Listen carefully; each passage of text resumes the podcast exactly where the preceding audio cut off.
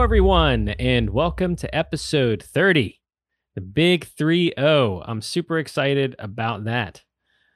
We are back to relating to DevSecOps. We were on a bit of a delay um, just while we got our things together.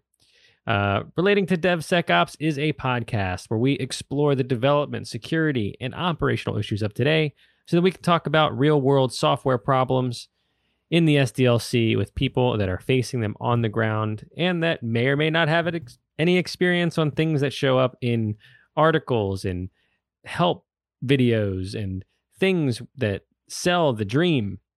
And so, if you like what you hear in terms of our opinions, please like, subscribe, and leave feedback wherever you curate your podcast so that we can bring content that matters to you. Today, we continue our left hand theme of the SDLC on requirements, blueprints, and building with a plan. I mean, who builds with a plan? right? The question is do you have exterior doors built with locks? You know, have you thought about your alarm system? Do you do the same things for your applications and workloads that you would do for your house? Isn't that like a common Simon, you've heard that common security analogy before, I'm sure. Um, Not so eloquently, but yes.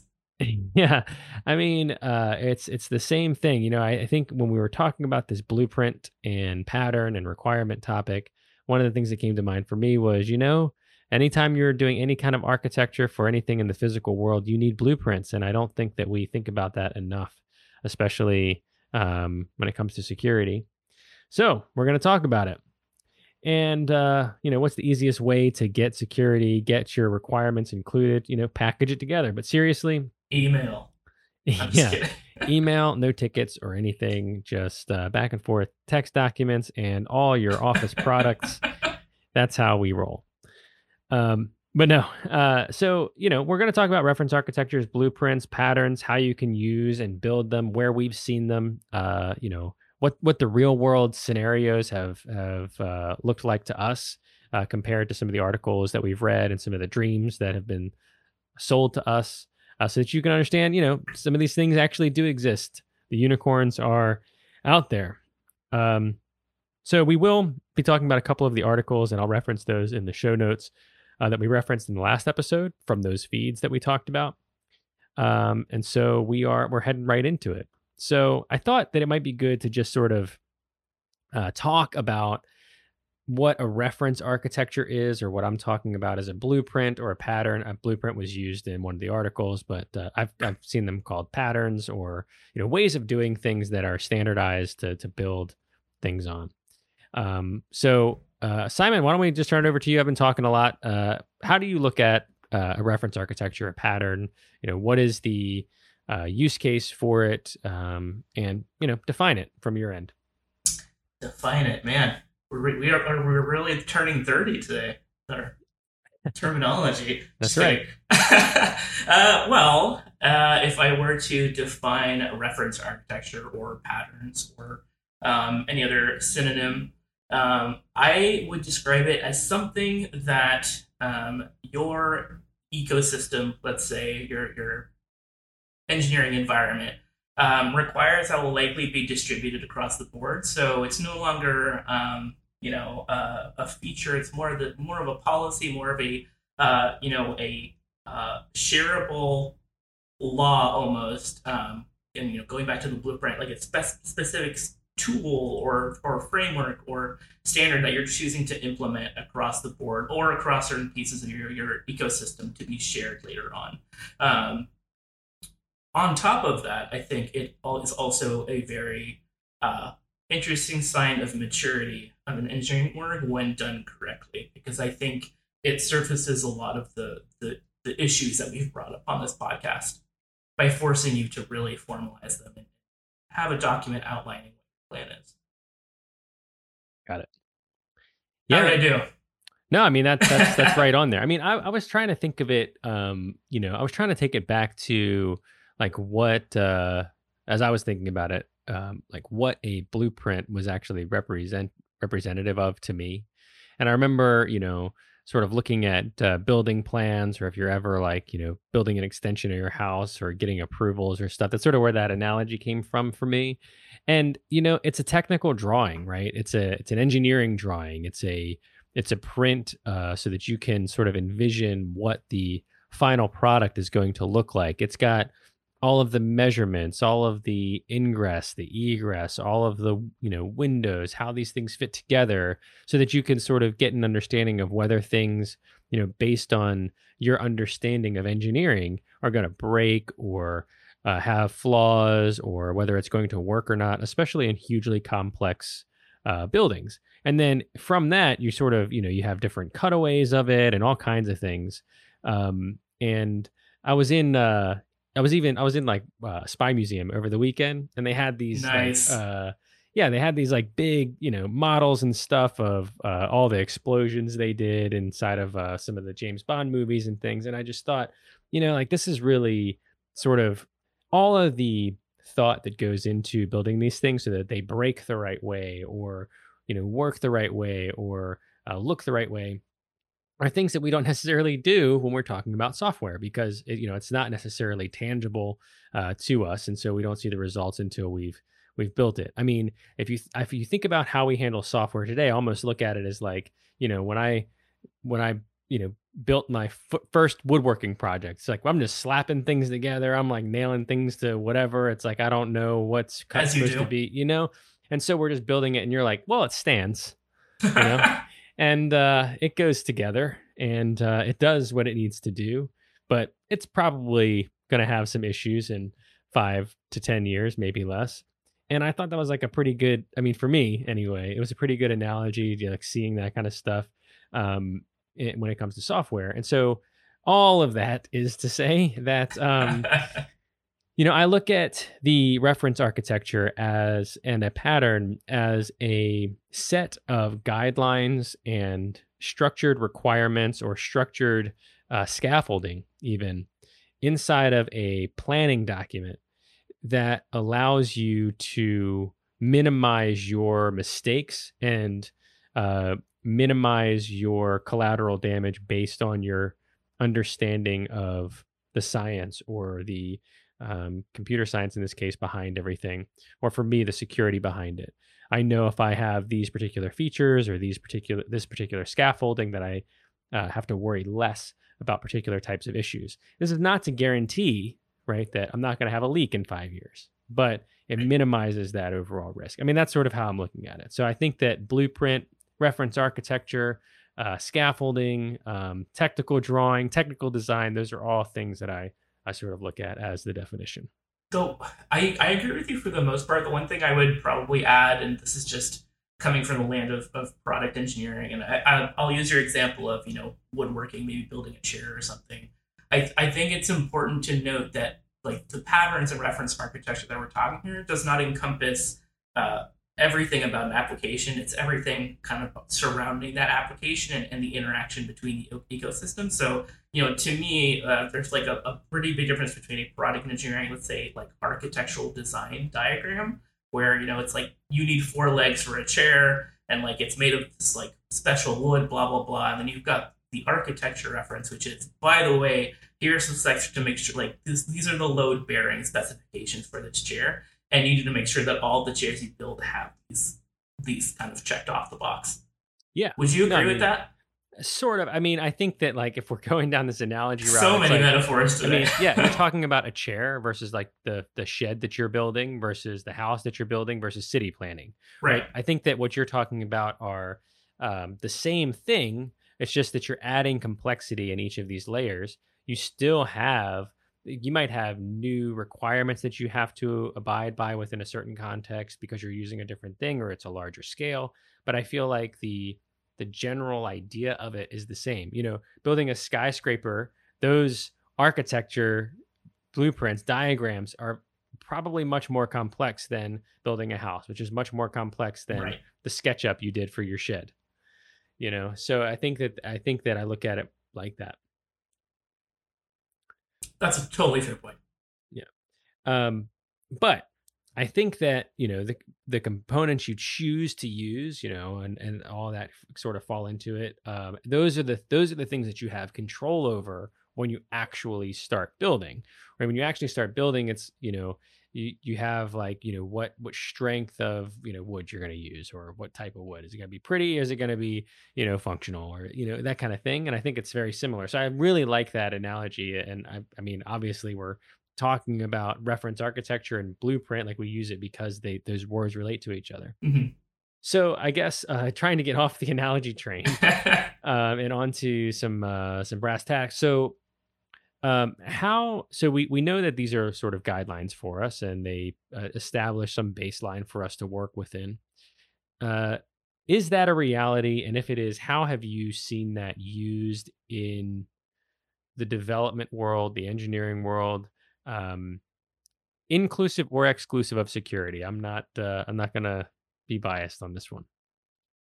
Yeah um, i actually yeah there's a couple situations i can think of that were definitely involved with security um, I, I think just like every other topic we've covered on this podcast, there's always this magic unicorn perfect world where all of us is working the way it should. But I have some examples actually were successful, and I think this is an important um, practice to be doing if done well. And and the situations where I've seen it done well, I think uh, empathy on the developer developer side was key. And, and what I mean by that is um, engineers have their own CI/CD pattern process um, they do to build their applications. And I think if you respect that, and you start from there, and you you know you look you're talking about pattern A. Let's see how this fits into this existing ecosystem, rather than trying to you know duct tape it to the side and have it do its own thing. I think that'll cause a lot less friction.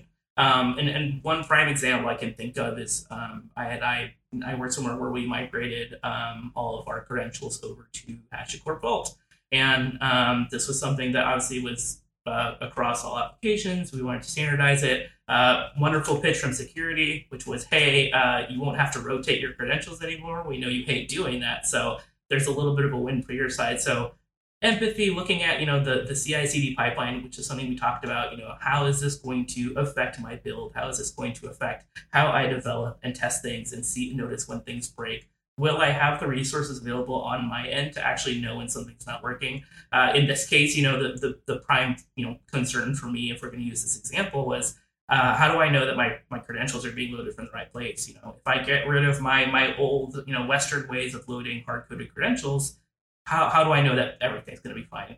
Uh, and you know, I don't retry five hundred times on the server and lock myself out with this credential that's not getting picked up. So uh, I think starting from that and having both security and engineering in the design to start and building this diagram from here is my ecosystem this is where you're going to enter, enter it rather than you know, just dropping it in i think was really successful.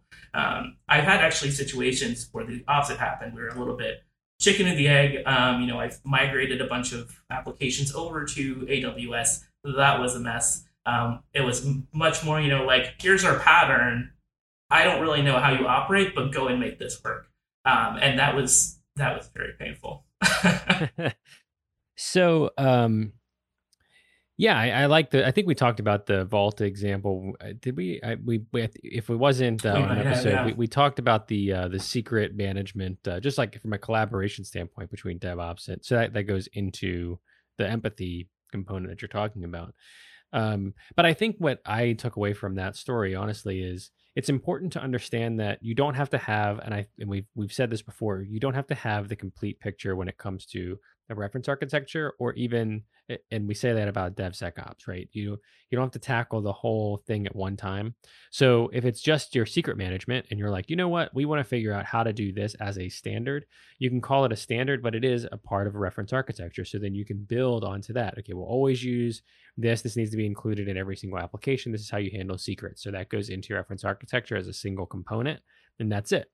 Uh, and then maybe your next thing is, you know, defining which roles uh, are appropriate to be used, you know, inside of your cloud environment, or which uh, database you're using and how those databases are structured. You know, those are all samples of reference architectures that could go into a larger one. You know, and, and it goes back to your example actually, the you know like the chair versus the shed versus the house. You know, all those things sort of right. um, build on top of each other, and they are building blocks. Um, yeah. Any any reaction to that? I, I I love the way you put that. Where you know you mentioned you don't have to understand everything, um, especially when it comes to patterns around world security. That's not my strong suit. It's it's nice to know um, that someone is kind of providing that that security backing for you, and I can more focus on how it interacts with my my environment rather than having to basically learn all these new things that um, I'm, I'm not comfortable with. So I, I, I definitely resonate with that, and I think that's where these these reference architecture docs are useful because it's not nitty gritty that it can be maybe overwhelming or daunting for an engineer, but it's enough to see like, okay, here's this kind of cool thing that I need to get integrated, and I think I can do this. yep, perfect. So um, this this is a good segue, and I think we we kind of touched on this already, but into why are these things even useful? And uh, from from my end, I think especially from the security side, I didn't even have to go into the you know how they're using security because you sort of explained it right. It's like taking those security components and making them modular and consumable by engineering teams. But uh, they're useful because of that. Because I think one of the one of the hardships that we go through as security practitioners and that engineers go through is that um, security may or may not be, uh, you know, great developers, and uh, you know, engineers may or may not be great security folks. And so, what this does is it provides some guardrails to everyone uh, that are known good standards and pathways to a secure product. And so, if you know that you need to meet all of these security requirements, if security can package that up into a method of using something or a way to use something, all engineering has to think about is including it in the correct way. And then security can review that and validate that and move on. Um, I would say that they are extremely useful in that respect because it gives it gives a it gives a lot of people a lot of weight, a lot of guidelines to conduct reviews, validation, and everything, um, irrespective of level. So I can bring in a, jun- a junior security person and say, "Hey, here is our security pattern. You don't have to know all these mm-hmm. things about AWS, but you need to make sure that these things exist within an application um, deployment." And so that new reviewer can come in and review those things and go through that checklist and be reasonably assured that they're meeting a, a, minimum base requirement because they're including these things. Now, should that go through a more senior validation or not? I mean, we, there are some other topics where uh, we talk about uh, code reviews and whether or not that is an appropriate uh, thing. And I feel like we're going to try to get some p- folks on that have strong opinions that are opposite to us uh, in the future uh, regarding this. But that's beside the point.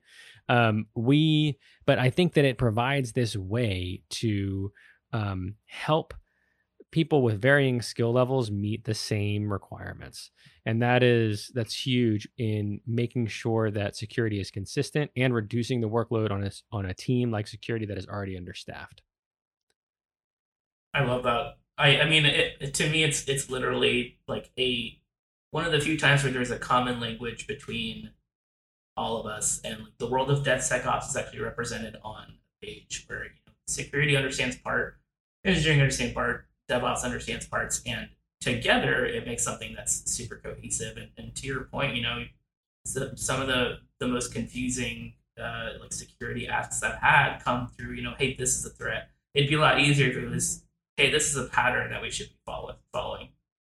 Yeah, Let's go do that. Um, and I would say uh, one thing that just reminded me of is uh, it re- it like reduces the number of debates we have to have, honestly, because oh yeah, it means that we we have this debate, like this heavy debate around how we're going to do this stuff in general, and then we just debate exceptions to that, uh, as opposed to having to rewrite the you know the whole book every time we approach a new application. Once we get engineering to agree on like a path from a security perspective, it makes it much easier to have those exception debates than it is to like have the whole the whole hog debate. Yeah, expe- exceptions to the rule are, are always so tough. Um, having it unified one place definitely makes that easier. Yeah. So, um, I will ask you this. Uh, you know, we we talk about um, sort of where we've seen this in real life. Where where can people find examples of reference architectures, patterns, or like even just good coding practices uh, on your side, and then I've got some uh, articles that we can post that we've read around where we can find these elsewhere. Yeah, um, I mean, honestly, if you're looking for a place to start, I maybe it's a little crazy, but I'd suggest maybe trying to write your own. Like, I don't think there's a prescriptive like signature way that these these documents should be written that should be shared. Like, I think it's a good practice for an engineer and and folks on security and DevOps as well to to learn and you know you're trying to figure out what's best for your ecosystem, map it out, see what you currently have, and start adding some some standards. Um, I know there's a bunch of like documentation online everywhere. I know like some of the larger companies, AWS has some really awesome resources available. Um, they've got some some pretty good architecture reference diagrams that they really just cover everything that AWS can have for you out of the box. So it's a good way to see, you know, where is your current uh, engineering org? What is it missing? Um, and you can kind of pick and choose and see where you want to go. But uh, yeah, I mean, my, my two cents would be would be to start start on your own, uh, have conversation with your team, and, and really just like spend time documenting what you have and come up with standards. Yep.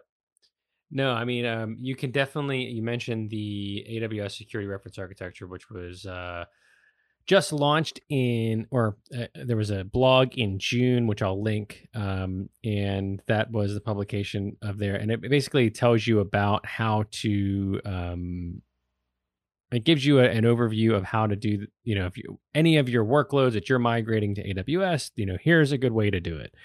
Um, and it's a it's a single it's a single pager. It sort of has these, you know, th- how it's sort of like how things fit together almost. Um, so you know, take it for what it's worth. Have a have a look at it. Uh, see if it helps you. Um, it, it gives you some good information around security specific uh, like use cases. So that's pretty interesting. Uh, I do agree with you to say like you know go ahead and write your own. And one of the ways I found that's great to write a good reference architecture is to take an application that you are satisfied or reasonably satisfied with as a security practitioner or engineer, and uh, kind of genericize it, right? And like see how if that can be applied elsewhere. This is the same concept we talked about when we talked about uh, you know Semgrep and policy as code and trying to analyze things. It's like just start with one rule, right? Just start with um, the existing application that you have and see if that's going to work for you. Um, you can also we we have this article that I'll link that came. Um, uh, it was in the uh, CloudSecList, which I really love. Uh, we linked in the in the sort of resources episode as well. And it was um, let me see if i can find the author so that we can give them proper credit here. I'm going to butcher this name. Anune Bat um, wrote this article and it has a good it talks about the empathy that you uh, referenced that it has a good reference architecture in there that is not cloud specific. Um, and what i really like about that one is it sort of talks about some of the um, application architecture stuff overlaid with security controls. So it's taking these security controls that are cloud specific and also that you know that are sort of genericized like centralized logging. It's like that could be your splunk right? So it's it's sort of taking this concept of mixed environments and everything and, and and overlaying it on that. And you can and it's a good it shows the layers right? It has uh, the overall security architecture that you might want to use so all the security functions that your organization has and then how applications fit into that and that's that's where we're really headed with that, and that's how that's when it becomes helpful for security. Yeah, uh, less what thinking. I really what I really love about that that second article too is like if you don't know where to start, which application you want to be maybe your gold standard, make a sample app, share it with your security team, start from there. You know, have this centralized code base where you can test stuff out, start to you know commit to certain patterns, and and make that your your architecture reference. You know, that's the only thing I don't like about the article. What? Yeah, because here's the thing. Um, who has time to build a sample app? Uh, your engineering team should have a way to automatically do that. Is my two cents. So sure, that, like that is my sanity check as an engineer. Like auto create an application. It's got all my libraries out of the box and start noodling around. Well, as long as we're being realistic, uh, you know, um, the it's just you know if you have that type of automation where you can just spin up a sample application that quickly, you're probably way beyond reference architectures. Uh, in I mean, maybe, maybe not, but I I don't think so. I I, I think if you're spending that maybe I'm shooting myself in the foot, but maybe you're spending that much time auto generating apps, you may be, you know, sacrificing time spent actually looking at architecture references and making sure that things are standardized across the board. Sure. I mean, look, if you're if you're in the phase where you're automating applications without having a reference architecture, then more power to you. This should be a really easy process because it yes. means all you have to do is plug and play, you know, your security functions into this automation. And, you know, that's and you know, you're not wrong. You can have I feel like if you have some of these other DevSecOps DevSecOps practices on the right-hand side where automation is very easy, you know, if this is missing, this is something that that your organization can take and make super powerful because it's like you know what? I have no problem with automation. I have people that can do this. We're good at this. And so if we add security functions we're in good shape because we can just we have the reference architecture we plug it in and it becomes automated almost uh, almost immediately. So that would be super powerful um, if that's the case. So i can't ar- i can't really argue with you there. We'll um, leave it at that if that exists. Yeah. Uh, so um, that's where you can find examples. Uh, we'll, we will link that article. I, I think it's I think it's great, uh, and I think folks um, agree. And it's been shared on a few channels. So have a read, make your own opinion. Let us know what you think. Leave a comment, um, or uh, send us an email. We're thirty um, now. We can take it. Yeah, yeah exactly. that's right. That's right. Um, so just uh, moving on to the next one. I know we're coming in on the 30 minute mark. We're trying to keep these things down. So sorry if I'm talking too fast for folks. Uh, but you can always hit that slowdown button on the podcast uh, player if you'd like, or speed it up. Or speed it up. Yeah. Yeah. If you don't want to listen. Exactly. Um, so, uh, how does this relate to DevSecOps? We talked about the SDLC and we've talked about the differences and, and worked through that. Um, I will say from my side, it's exactly really what you hinted at, Simon, which is that this caters to um, to automation, right? This allows you to take something that is a reference architecture, and if it is predictable, it means it can be automated. And so when it when we talk about DevSecOps and having a DevOps process and having good security in that DevOps process, and modernizing and automating security, this is like a great first step because it helps you identify what you can automate. And if you can't plan it, um, it's probably not good for automation. And this goes back to the my whole testing argument that we talked about, and you know how folks normally, I wouldn't say normally, but I've seen a lot of clients that look at DevSecOps as automated testing. Basically, I run my scans on a schedule and that, if that's not part of your architecture, is it really DevSecOps? Is it really modernizing security and making it easier, or are you just repeating an ancient process? And so um, I think this is a really good way to look at it. It's like, does it fit into this architecture? Can it be automated, deployed, and configured? Um, you know, I think that's I think it's a really good way to identify uh, what you can incorporate into your DevOps and your CI/CD pipeline.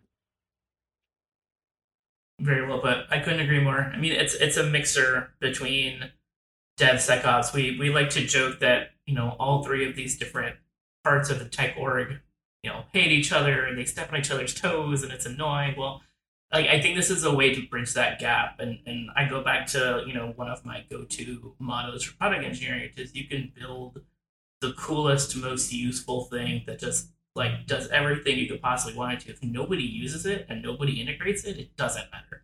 It really like you're not going to go anywhere. And and I think that's the sometimes the biggest pitfall when it comes to you know security policies, new um, you know patterns in the world of DevOps or even product engineering. If if you don't include it with the rest of your org, it's not worth doing. So this is just a nice way to condense all of that into a language that we and uh, yes, exactly. And I, I couldn't. Yeah, I mean, you're also you're some, something about chairs in there. yeah, yeah. You can also design great chairs this way. um, so. I, as a, as a bit of a bonus, I also wanted to talk about, uh, and this is just on my mind from a recent engagement about the, the any maturity model that you're talking about or compliance framework that you're looking at. Uh, if you're looking to enhance how you fit in or how you increase your maturity level, uh, this is a great way to do it, right? Because oh, it, yeah. it it checks a lot of the boxes while helping your process. Um, it helps you with um, the if you're looking at something like uh, the OWASP SAMM or the OpenSAMM, it can really help with the um, the strategy and metrics component of that. It can really help with the education and guidance. Uh, these security architectures can facilitate your threat models and your security requirements functions. Uh, it definitely is like a beeline into uh, secure architecture. And that's like uh, two large swaths of areas uh, that you are looking at.